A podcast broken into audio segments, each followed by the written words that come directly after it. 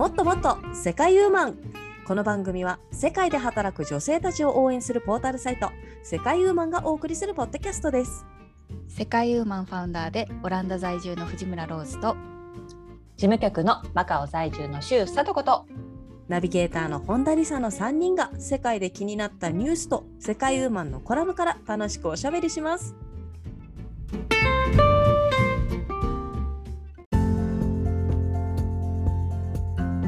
もっともっと世界ウーマンシーズン4始まるよ。ナビゲーターのナビゲーターの本田理沙です。今日もいさんとさとこさんと、まあ、今シーズンもですねあの楽しくおしゃべりしていきたいなと思います。お二人ともよろしくお願いします。よろしくお願いしよろしくお願ますいします。あ、エコーかかってたよね、今ね。うん。びっくりした。すごい。うん。かけちゃいましたね。やっぱりもうシーズン4ですもんやっぱりバージョンアップしてるね。すごい、バージョンアップしてる。かっこいい。ありがとうございます、うん。もうこれからもねあのーシーズンはい。3まで聞いてくださっていたリスナーの皆さん、こんな感じでイケイケでやっていくのでどんどんついてきてくださいね。お願いします、お願いします。はい。はい、まあ、今シーズンからあの初めて聞くよという方のために改めて簡単に自己紹介していきたいと思います。はい、はい。もっともっと世界ウーマンポッドキャストのナビゲーターを務めさせていただきます。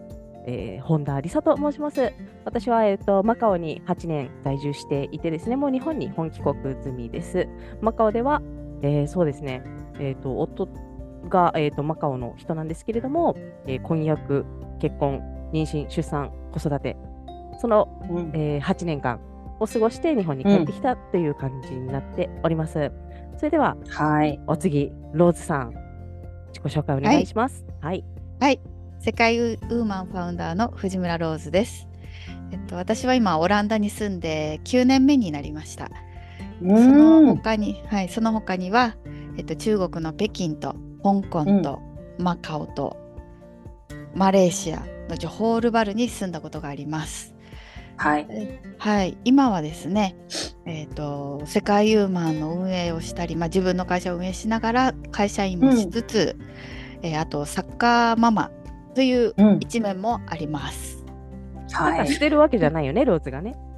あそうです子供がサッカーをしててそれを応援するお母さんという、うんうんはいそうね、お子さんはまだでプロ、プロ並みっていうんですか？なんて言えばいいんだ？そうですねプロを目指して頑張ってる15歳、うん。あと一つ、ですね。はい、はい職業一つ忘れてないですか、ローズさん。え？もう一なんか忘れつてました？女優の一面を持っているローズさん。女優の。女そうですね。ちょちょっと最近引退引退休業気味ですけども、はえい、たまにねなんかあの、うん。まあえ映画のちょい役で出たりとか、ちょっとこう企業 CM に出たりとかもした経験があります。ー素晴らしいありがとうございます。はい。はいはい。ね。はい。さあとこさん。ありがとうございます。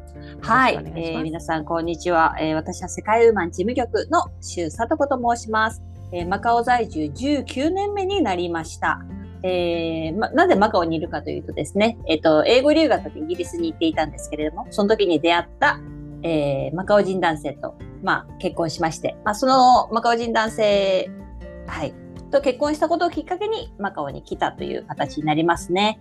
で、私も現在はローカルの企業で、えー主にショッピングモールの仕事場で働いておりますが、えーそれと同時に、えー自身でですね、コーチングですとか、えーはい、ライフコーチングななども行っているというような、そんな感じでおります。えーローズさんとリサさんとはマカオでですね、うんはいあの出会った、はい、というような形になりますので、意外とマカオがね、この世界ウーマンの中心、まあ一応なんかキーポイントだったりもするのかしら？なんて中心かはわ思ったりしますからないけれども。まあ、間違いなくキそうねーポイントですね。キーポイントですね。はい。はい。そうですね、この3人で、えっ、と、なんとうん2000、2020 20 2020年でしたっけ ?2020 年の12月からやっているうんポッドキャストというわけでですはね、はい。まあ、はい。1年ごとに区切ってですね、えー現在は、はい今回からですね、シーズン4という形で、まうんた新たにスタートを切ろうとしているところで、もう切っちゃったね。切っております。そうだね。ははい。これからもよろしくお願いいたします。まあお願いいたしい。よろします。くお願いします。はい、この番組はですね、えーと、世界ウーマンのウェブサイトに掲載されているえ世界各地から、えー集めたこのコラムですねをご紹介しつつ、私たちが楽しくおしゃべりする番組となっております。そしてコラムの紹介の前にはですね、えーと世界の気になったニュースを、まあ、私たちがですね持ち回りでですねご紹介していく形となっております。はい、でははい早速ですね、今回私が気になったニュースをこちらで、えーご紹介したいと思います。お願いします。はい、今回私が持ってきたニュースは2023年世界で最も優れた料理国ランキング1位はうん。どこ、うん ?2 位はどこというニュースですうね。ん気はい。になりますね。気になりまますね。いやでも私はね、うんまあ、どうせ日本でしょって思ってましたよ。いいああ、よ。そうか、そうか。は い自信満々。そうそう。か。私はほら、まあ一応中華圏にいるから、え中国入っとるやろ？とは思ってますけどね。ああ、なるほど、なるあほど。うんうんうん。それで言うとオランダ料理も入れてくだ入れて。本当？いオランダ料理いやいやいやねオランダは絶対入らない自信があります。あ入らない自信があるんだ。はい、まあ、こちらのですね、えっ、と、世界最高の料理国ランキングはですね、まあ、毎年やっているようなんですけれども、2023年は、なんと1位はイタリアですね。あーまあね。まあね、そうでしょ確かにね。どうでしょうね。みんな大好きだよね。ピザ。うん、イタリアンね。うん。と、そして2位が、なんと2位が日本ですね。おはいー。という形になっております。うんはい。ね寿司とか人気ですもんね。そうですね。ラーメンとか。はい。まあ、今回のこのランキングはですね、その美味しい国ランキングと、あと美味しい料理ランキングで別々にあの2つの種類のランキングが出てるんですけれども、まずはそのうん国の方のベスト5をこちらで発表したいと思います。ベはいストお願いし5、第5位がチャイナ、中国ですね。おおーやっぱ入ってましたね。入ってますね。世界三大料理ね。うんんそうですね。で、第4位がなんとポルトガルです。へえ。ちちょっと意外ですねまあ美味しいよね。美味しいけど。美味しいけど、うんパッと出てこなんか、まあでもね、うんマカオ確かにはね、。うん、ポルト元ポルトガルの植民地なんで、ポルトガルの料理もね、うんうんうん。少しはい、ありますね。ううんんうん。まあ美味しいですよね、確かに。はい、確かに。うん、そして第3位はギリシャ。ああ、あー。納得。そう？リシャね。ちょっとちょっと意外だけど。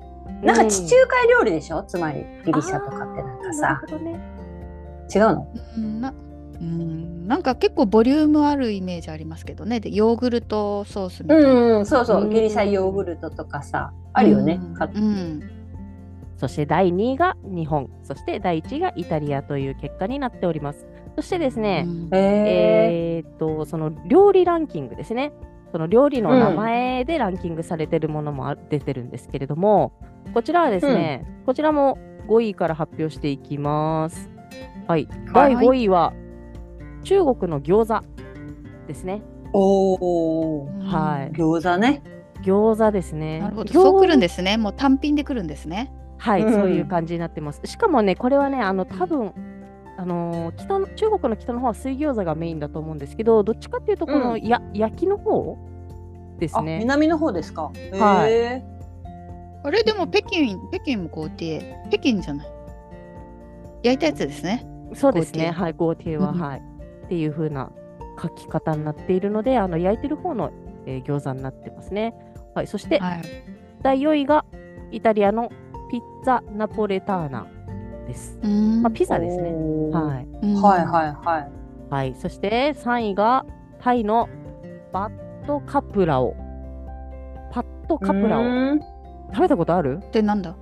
何ですか？パッタイパッとは炒めるでしょ？そうだよねうんパッタイパッタイははよく食べるけどうん。バットカプラオ。私もでも名前だけ聞いたらわからないですね。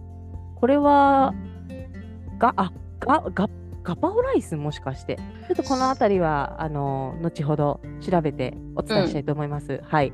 そしてですね、はいえー次はですね、えーっと、マレーシア。マレーシアですね。マレーシア、ロティカナ、ロティカナイ、チャナイ。ロティチャナイですよね。チャナイ。食べてた食べてた。マレーシアであそう食べた時。うんはい。なんかね、まあカレーみたいな感じかな。あ朝によく食べると思うんですよ。うんへでなんか薄く焼いたこうなんなんじゃないけど、うんうんなんかいろんな焼き物があってそれにこうカレーソースみたいなのをつけて食べるものだったと思いますよ。ああ。でなんかこう、ちっちゃいこの容器にこのカレーカレールーみたいななんかルーっていうかカレーが入って、確かに、うん、確か何種類かあったりね豆のうんやつとかいいね。なるほどね。はい美味しかったです。はい。あの一個戻ってさっきのやっぱパッドカプラはですねやっぱガパオライスですねこちら。うん、はいガパオライスっていうかそのガパオの方ですねこのひき肉の炒めたやつ。あひき肉のやつね。はい。なるほど。あれねご飯と一緒に食べる人もいるけどあの包んでな野菜に包んで食べる人もいああ、ます、ね。はいはい。確かに確かに。美味しいよね。うんうん、あれは確かに美味しい。そして第1位がブラジルのピカーニャ。ブラジル？ピカーニャ？意外じゃないですか。ピカーニャはですね、うんあのば、まあ、バーベキュー料理なんですけれども、ランプと呼ばれるお尻の部位をハーブと塩で軽く味付けし、炭火で焼くと。で、えはい、あの、串についたままこう、串っつっても、あの、あれですよね、焼き鳥みたいな串じゃなくて、もうやっぱりブラジルのやつで、うん超でっかいやつです。はい。剣みたいなやつですよね。はいあのシュラスコでしょ？シュラスコでうん食べる、あの、うんうん、牛のお尻肉じゃなかったかなピカそうです、そうです。そへーと思いますよ。はい結構ちょっと固めだけど、あの味が結構濃くて美味しいよ、うんなるほど。ね。そうですね、やっぱりうん脂肪分が多いの、お尻だから。脂肪分が多いので、うんまあ多分風味が豊かですということで、こちらが1位となりました。はい。まあ、ちょっとばあの長くなってしまうんですけれども、えっ、と、まあ日本の料理もですね、ランクインしているので、そちら最後ご紹介したいと思います。でこちらですね、ランキング50位まで出てるんですけれども、日本のものが入っているのは第21位、マグロの握り寿司。確かにね。ピンピンポイントね。うんピンポイント。そうね。そうだねそうん。うん第23位、唐揚げ。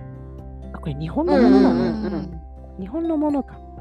はい。日本だよ、唐揚げは多分。そっか。ね。うんそして、あと2つあるんですけれども、うん第にはい第28位、豚骨ラーメン。あ豚骨ラーメン？私の私の地元の博多ラーメンですね。そうやな、うん本当やなうん。豚骨なんや。はい。そして、ラストはですね、第46位、カレーです。カレーもね、まあね確かに。うん、日本は納得よ。納得。ううんん美味しいよね、でもね、確かに。あのカツカレーが流行りましたもんね一時期。流行った。イギリスで流行ってたよね、なんかね、うん前。あ、そうなんですよ。よくご存知ですね。あの、カツカレーはですね、うん2022年版でですね、日本のカツカレーが1位となったそうです。すげえ。そんなに人気だ。ねえ。へえ。はーい。以上が私が今回持ってきたニュースでした。いやー、ちょっとありがとうごねざいますど。はい、夜なのにお腹が空いてきちゃうっていうものを持ってきてしまった確かにんですけども。はい、大丈夫でしょうか、ね、自己食テロみたいな。そうだね 自自爆自爆してますね。はい。はい、それでは今回のコラムのご紹介に移りたいと思います。今回のコラムは、2023年12月2日、ジョージア在住の宮下奈美子さんが書いてくださったコラム、ワイン好きにはたまらないジョージアのワインフェスというコラムからおしゃべりしていきたいと思います。はーい。ははいい。ローズさんの好きなね、ワインフェスですよ。そうですねフェフェスは行ったことないんですけどワインは間違いなく好きですね。もうね、うん今日のね、今日の収録もバッチリ2人はワイン用意して待ってるから。そうですよ。そりゃそうですよ。ワインフェスの話だもの、あなた。そうですよね。うんまあ私も持ってきたかったんですけど、今ちょっと風邪ひいて、あの薬飲んでるので、うどうしても飲めずに今、お湯を持ってます。はい。健康的なこと。そう左右とかじゃなまあね、大事に、うん、うんはい大事にしそうそうた方がいい。ダメやっぱねダメらしいですよちゃんと薬飲んでる時そうだよね。水じゃないと。うんうん、そうだと思う。だ。はい、ちょっとしばらくお預けなんですけども、今回はね、ジョージアの、はい、ワイン。ジョージアのワインって有名なんですよね、ローズさん。あれでしょ？あのワイン発祥の土地でしたよね、うんうん確かワイン。紀元前6000年からワインが作られた。えそんな前？待って、紀元前6000待年って、って書いてあるよコラムに。すごっ。そっか、すごいね。なので、歴史でうんは8000年足してね、6000年から今2023年。そうそう。8000年前よ。8000いや年前。そんな前から人がいることもすごいけどそうやってねそうだね文化活動をしてたのもすごいですよね。うんそしてあんまり変わってないというかうん。こうね日々飲んで、そうだね。はい、飲ませていただいてますけど、飲ませていただいてますけども。でも2人はジョージアワインって飲んだことある？ないの？よ、それが。ねないの私もないの。あそうだよね。やっぱり、うんどうなんだろう。探せばあるんだろうけど、うん。ねまだニッチなのかしら。普段ニッチな、ねじゃない、そうだよね。普段お店でワインとか見ててもやっぱり基本的にはねあのチリワインとかポルトガルとかイタリアとか、うん。フランス、アメリカ、そうだね。うんうん。うんそうですね。でもねなんかもうちょっとねあのマイナーな国でどこだったかな、あの辺の近いところのは売ってる、普通にオランダでも、え、あそうなんだ。そうなんだ。うん、ジョージアワインは飲んだことないかななぜ？うんあ。やっぱあんま入ってきてないのかな、かあとはあのビジネスで採算取るのが難しいのかもね。輸送料の方が高いとか、そうだね。なんかやっぱ重いりし割れないように生とかね。産数とか。ううんんうん。うん。だってほらジョージアまだユーロに入ってないでしょ。ああ、そうか。なんか、うん、最近のニュースでうんユーロのあの EU の加盟にするかもみたいなうんのはありましたけあー。どまだ入ってないから結構輸出とかでねうん。なるほどちょっね。と、うん、手間がかかるところがあるわけね。はいははい。い、。距離もありますしね。うん。でもねなそうそう。るほど。ちょっとマイナーだけどそうモルドバのワインとかは安く売ってるオランダで、モルドバ。へ。うーん、でしょ日本からとかね言うとマイナーでしょ？うん。マイナー。でも、うん、でも売ってて普通に美味しいです。家家飲み用に。ねいい感じですよ。へん。ーでも私もね今回のコラム見て、やっぱり飲んでみたいなと思って調べたら、やっぱりううん。ありましたよ、インターネットでお店が売ってた売ってました。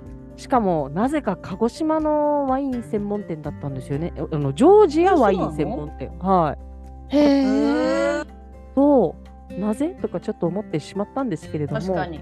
はい。まあの鹿児島といえばあのあの壺で作るあの黒酢ですよね。あーああるね有名ですよね。はうんい。で、ジョージアワインも壺で作ると。そこで、まあ確かに。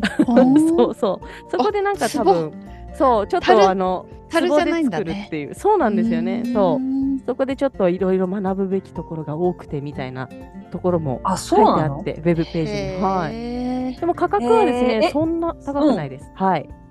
うん。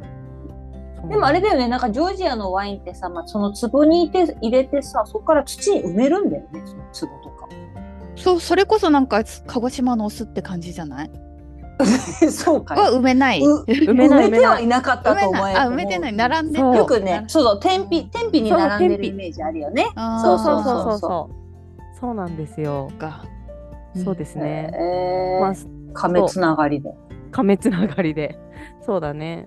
そう。そのワインの発酵とか熟成をしてですね。まあそう。うんうん。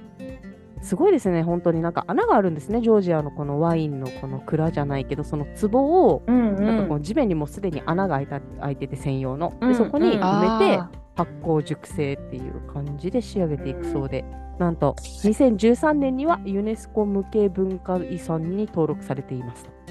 出た、無形文化遺産。ね、ーあ素晴らしい。うーんそうなんだね。はい。まあ、あの、商品、こちらのページ見てみたらですね、まあ、1本うん2000円前後ぐらいだったので、うんううんん。でも、試してみようかなっていう気持ちにはなりました。そうねです買いやすいねだからあの、うんこのねコラムを書いたジョージア在住のナミコさんによると、うん。家飲みのでやっぱり1000円出すと結構美味しい普通に美味しいって言ってたと思います、うんうんうんうん。あ、そうなんだだかね。ら多分もっともっとジョージアで家飲みだったらうん多分全然500円以下だと思う。なるほどうんてか、うん、オランダでもそうですもんね。うんぱワイン。ワインはあのこの辺の近くの国のなんかイタリアとかフランスの安いのだと、まあ、5ユーロ以下で買えるのへで、え。うん、進むんですよ。買っちゃう。そうね。この時期いや特に今回のさ、うん、うんこのさコラムもさのさ写真もすごい綺麗じゃん。鮮やかっていうかさ、うん。その街の様子もさその建物にツタがちょっと紅葉がかってるツタがかかってたりとかさあとはこの、その会場フェスの会場とかもすごい雰囲気があっていいなと思うんですけど私そ,、れで YouTube でなんか徘徊してたら見つけたんですよこの去年のだったんですけどそのジョージアのワインフェスに行ってる人が撮ってる YouTube があって。えー。うん。そうそう見てたらね本当に、まあ、コラムにもすごい無料シーンができるって書いてあったんですけれども本当に、まあ紙コップの、まあ、すごいちょっとだけど紙コップっていうか、あのうん。ほらプラスチックのコップにすごいちょっとなんだけどでもね、本当どの店も全部無料シーンのをくれてうん。だから、本当なんだろう全制覇したらすごい何杯も何杯も飲めちゃうっていうかえ最 最高かと思いながら。そうそうそうそう。そうだよねうこんやっぱりそは回りたい。の、そうそう。うんやっぱりこのジョージアワインを広めるだったりとかね、まあ、一応啓蒙活動の一つとしてやってるみたいなんですけれども。でもね、うん。あとはやっぱりフードエリアもあってそこではすごいなんかジョージア製のごついパンとなんかケバブみたいなお肉焼いてたりとかするところもあったりで、いいなすっごい行きたいと思った。そうそうそうそうそう。ちょっとね来年のワインフェス世界ユーマンでツアーしたくないですか、うわーすごいね。楽しそういいね。楽しそう楽しそう。ねねえなかなかね行きたいけど一人じゃ行きづらいですからね。確かにねねそれはそれはあるわ。うんいやでもうんこんなにいっぱいお店出店してて、まあうん。も持ち帰っても1本2本じゃないですか。選ぶのがもう辛いでしょうね本当に。どれも飲んでさ、うん。美味しいなと思っても、うんうん。うんあ12本しか持って帰れないのダースで。ダース。で まあ業者か。業者な業のか。者ですね。いやえでもみんなだってヨーロッパ駐在の人は結構最後買いだめて、うん。もうあの免税枠目いっぱいまで買う買う人多い多いですよ。なんかフランスのおい、ね、高いシャンパンとかもやっぱ日本で買うよりは全然安いって言って。なるほどなるほど。うん。うん。いいですね。そうなのね。いやねいいな。飲みたいよ。もうずるいよ2人、うん。今日ワイン持ってきてて。すいませんね。すいませんね。いいですね。でもね、このワインフェスね、なんと入場料も無料で、まあ、飲むのももちろん無料でっていうことで、うん本当に楽しそうなイベントではありますけれども、まあでもうん。気づけば、もうね、私たちも今ね、ズームでつないでるんですけれども、背景がはい。クリスマスになってますね。もうクリスマス、そうですね。そうですね。もうクリスマス、ワインもの飲んだり食べたりしますけれども、ね、クリスマスの雰囲気出てますかね、地元は、皆さん。そうね。一応そうね。うん。うんそうねっていう感じですか？あんまり、いやあんまり街中に行ってないんですけど、うん。うん、でもほらオランダは12月6日のシンタクラースがあって、うんうんその後からクリスマスになるんですよね。うんにもガラッと変わるから、まあようやく確かにツリーも増えてきたと思いますしうちもねようやく出しましたしね クリスマス。あツリーを？うん、私も昨日出した。そうそうそう本そ当う。ただやっぱりクリスマスムードがね、上がってきましたね。上がりますね、うんあれね。いいですうよね。んまあでもね、本当にヨーロッパの方とかクリスマスマーケットとかさ、よくやってますみたいな、あって、すごくいいなっていう感じはするんですけど、もうね、私たち日本に住んでる人から言えば、もうイオンの、なんですか、クリスマス商戦みたいな。そうそう。おもちゃ何個商戦だよでねそうそう。戦ってはね。戦いなんですよ、うん。アジアもそうですよ。え、もうマカオもそう。マカオも、これ、はい、もう稼ぎ時っていうね。もうそういうムードだから。とりあえずやっぱりさ、うん。デコレーションなんかはね、もちろんしますけれども、それはもう客寄せですよ。ええ。あでもそれで言うとねヨーロッパもやっぱりギフト。うん。うんうんうんうん。欧米とかもそうですよね。やっぱギフトギフトでクリスマス届けますよみたいなのはよく見ますけどね。うんうんでもさ、うんそうだ、今思い出したんだけど、ギフトでワインをもらったことがあるの、私。うんあ、ねいいね。そう。で、しかもメッセージ付きでね、あの、まあ、うん確か母の日だったかな。母の日で、まあ、うんうん友達からもらったんだけど、世の中のすべての頑張ってるお母さんに幸あれって書いてあって、もうそれ読みながら、うんワイン飲んで、なんかすごい染みたんですよね、いろいろ。だからなんか大変な時期だったのね。えそうだね そうだろうね。そう、うん。でその時にこうその飲んだワインの味をなんかどっかで飲んだらこのメッセージをまた思い出しそうだなっていうなんか思い出があるわ。あーそんな特徴的な味だったの？うん。あのめちゃくちゃ甘いね。あのハンガリーの都会ワインっていうのがあるんだけど、なんだっけ、うん。あき寄付ワイン？え寄付なんとかっていうなんあかーはいはい。寄付ワインかあの、うんそうそうそう、うん。なんか甘いよね。甘いやつね。そうそう。そうそうそうデザートとかに飲む。そうめっちゃ甘いやつね。でもめちゃくちゃ美味しかったですね。なんで。美味しいよね、あれ。そうそう。わかる。私もデザート感覚で一本飲んだことがあって、お多いって思った自分で。で結構アルコール度高いんじゃない？ああいうの。いやそうなんですよ。でもついつい飲んじゃうんだよね、あれね、やっぱり。えー。飲みやすいからかな。んか飲みたい。めっちゃ美味しかったよ。でそう私もねうん。お酒強い人じゃないんだけど2日で飲んじゃったもんあそうだよね。じゃあね、リサさんにしては早いよね。私は早い。もううん。私は いやなんかほらしかもさ本当はね飲もうと思えば1本飲めたけどなんかせっかくもらったやつだから1日で飲むのはどうかなと思って。なんでね。そう。うん。うんうんへー。はい。すごい美味しかったですね。あの甘いやつねなんかそういったあのうん贈り物にワインを送るのもいいなって今回思いまし洒落てるね。うん。まあセンス問われるけどね。うん。そっか。うん。もう私はいつもあのラベル？エチケットで選んじゃうんですけど、うん。何を基準に選ぶの？その時は。フィーリング、あ、フィーリングなんや。こ。れみたいな。はい。うん、いろんなねデザインがあるじゃないですか。あるよね。馬が描いてたり太陽だった白り。があったりね。そうそう。うんなんか、うん、ででも外れないのがねさすがヨーロッパだなと思うんですよねオラン。うん。へ ーめったにたまにうーんと思いますけど、うん。まあ、うん、10ユーロ以下でそんな飲めないのはない。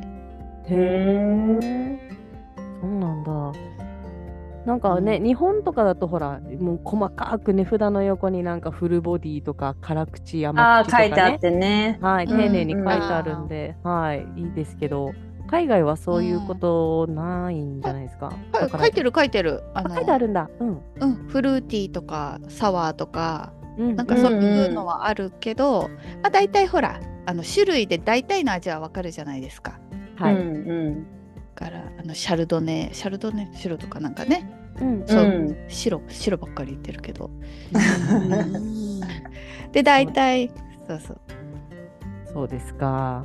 さとこさんは好きなワインとかあるんですか？どうでしょうね。なんか、うーん、好きなは、まあ、ブドウで言うと、なんかピノノワールとか、あとは、なんだっけな、あとは何？カベルネ・ソービニョンとか、あっちの方よく飲んでたりやっぱしますけれども、うん。うんはい。でもまあ、それで言うと、やっぱりマカオ、マカオって結構ポルトガルのワインが置いてあってね。うんうん。あそうなんだそれでそうなのよ、そうなのよ。で、ワインの、マカオで飲むワインの定番は、そのビーニョベルデって言って、緑のワインって言ってね、お白ワインなんだけど、あの、ちょっと微炭酸。みたいな感じの。うん。ローズも多分飲んでたとは思うんですけど、忘れちゃったかな？マカオにいた時。マカオで飲んでた私。飲んでたと思うよ、なんか多分。たこれ結構ね飲んでないはずそうそうそうまそうだマカオの時はちょっと子育てに追われて、あなんなら授乳してたからさ、そっか。そっか。ただそれで言うと私はねそのあのポルトガルワインのその緑のワインの中でも、まあ、ガザルカルシアっていうのをすごい本当に安価なんですよ。これもやっぱりにマカオで買うと800円ぐらいとかで買えるんですけど、うんお手頃。ん。そうそうお手頃なの。だからもうしょっちゅう、まあ、レストランにもよく置いてあるんですけどね。しょっちゅう、うん。あのテーブルに上がるというか気軽に飲めるあうん。の定番のワインっていうのはあるかなと思います。でやっぱりほら日本からマカオに遊びに来た人だったりとかにもやっぱり紹介してもあ飲みやすいねみたいな感じで結構好評ではあるかなって思いますね。おお。あ、まあ、うん今回ね、あの、さとこさんがおっしゃってるやつ、あの、うんアマゾンでも買えるんですね、日本の。うん。買えると思うう。んポ。ルトガルワインのビーニョベル緑のワインちょっと微炭酸が入ってる爽やかな感じよ。う。うんんあこのガロのやつ見たことありますね。あの、ポルトガルのあの、音鳥だっけ、うんうんあのこ鶏そのうそうそう。ラベルがついてるやつ、見たことありますね。あるでしょう。あるでしょう。そうそう。飲んでみよう。いいですね。うん、なんかラベルも全部可愛いね。ねえ。うん。こういうデザイナーさんとかいるのかしらね。ワインのラベルのエチケットの。ああやっぱいるんじゃない？ねねえやっぱワインの顔だもんね。うえ。ん、うん。それで選んでる人いるからねここに。いるよそうねいるよ 私ねワイン好きなのに全然覚えられないの。うん。あそう名前があーまあううんん、なんか、うん、なんかあんまり勉強したくないっていうか。でもなんかべ好きなブランドとかあるでしょ？なんか迷って、うん、どうしようかな。でもちょっと気にならないからやっぱり今日はいつものやつでみたいなさ。うん。うん、でもいつものもしょっちゅうあるじゃない？迷ったらカーベル ねソービニョン、うん。え？うん、酸っぱいのやそれ酸っぱいやつでしょ、うん。シャルドネだったらもうなんかうん。ね何でもいいみたいな。うん。だけどうん私まあ何でもいいから飲めれば。なんですよ。でかなり 誰か選んでって感じ。そっか。そう、まあ確かにね。うん全然だ、うんそうそうだからねなんか勉強するともう左脳になっちゃうじゃないですかそうだね。そうだ私ね。私の中ではやっぱりワインは右脳でいてほしいんですよもう感覚でおーなるほど。美味しければ OK みたいなうんうんうんうんう感ん。じ、そうねですね。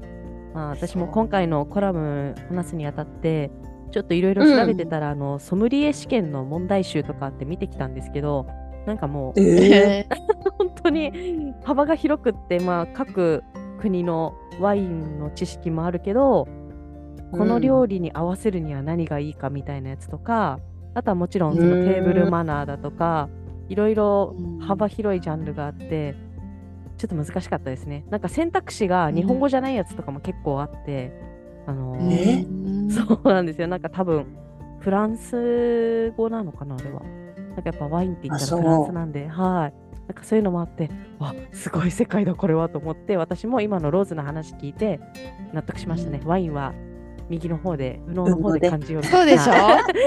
あんまりね勉強しすぎたらもうなんか楽しめなくなると思そうだうねん。うなんかこう好きな人にうんちくを聞きながら飲むぐらいでちょうどいいんですよ。そうだね。かもね。そうだね。ははい。いはい、ではこの辺りでですね、コラム振り返りたいと思います。はい、はい今回のコラムは2023年12月2日、ジョージア在住の宮下奈美子さんが書いてくださったコラム、ワイン好きにはたまらないジョージアのワインフェスというコラムからおしゃべりしていきました。そしてはいイベントのお知らせがございます。さとこ様、よろしくお願いいたします。はい、えー今回ですね、世界ウーマンオンラインミートアップ12月のお知らせです。えー今年も最後となりましたオンラインミートアップ。えー今回はですね、12月の23日土曜日、日本時間の午後9時から1時間で行いますよ。えー12月ですので、イヤーエンドパーティーと題しまして、22 23年を振り返って、24年はね、どうやって迎えたいかな、なんていう感じで、えーフレンドリーなにわあのワイワイおしゃべりをしたいと思っております。こちら、はい、もうどなたもご参加いただけますのでですね、ぜひぜひお気軽に、あの、ポチッとご参加してみてくださいね。はい、はい残席が少なくなってきてますのでお早めにうんお申し込みください。うんはい。こちらはいのオンラインミートアップイベントの詳細は、この、えーエピソードの概要欄にリンクを貼ってございます。参加にはお申し込みが必要です。そちらのリンクから、えー、と申し込みに進んでくださいませ。それでは、はいここまでのお相手はナビゲーターの本田理沙と、事務局の周さとこと、ファウンダーの藤村ローズがお届けしました。ありがとうございましたた。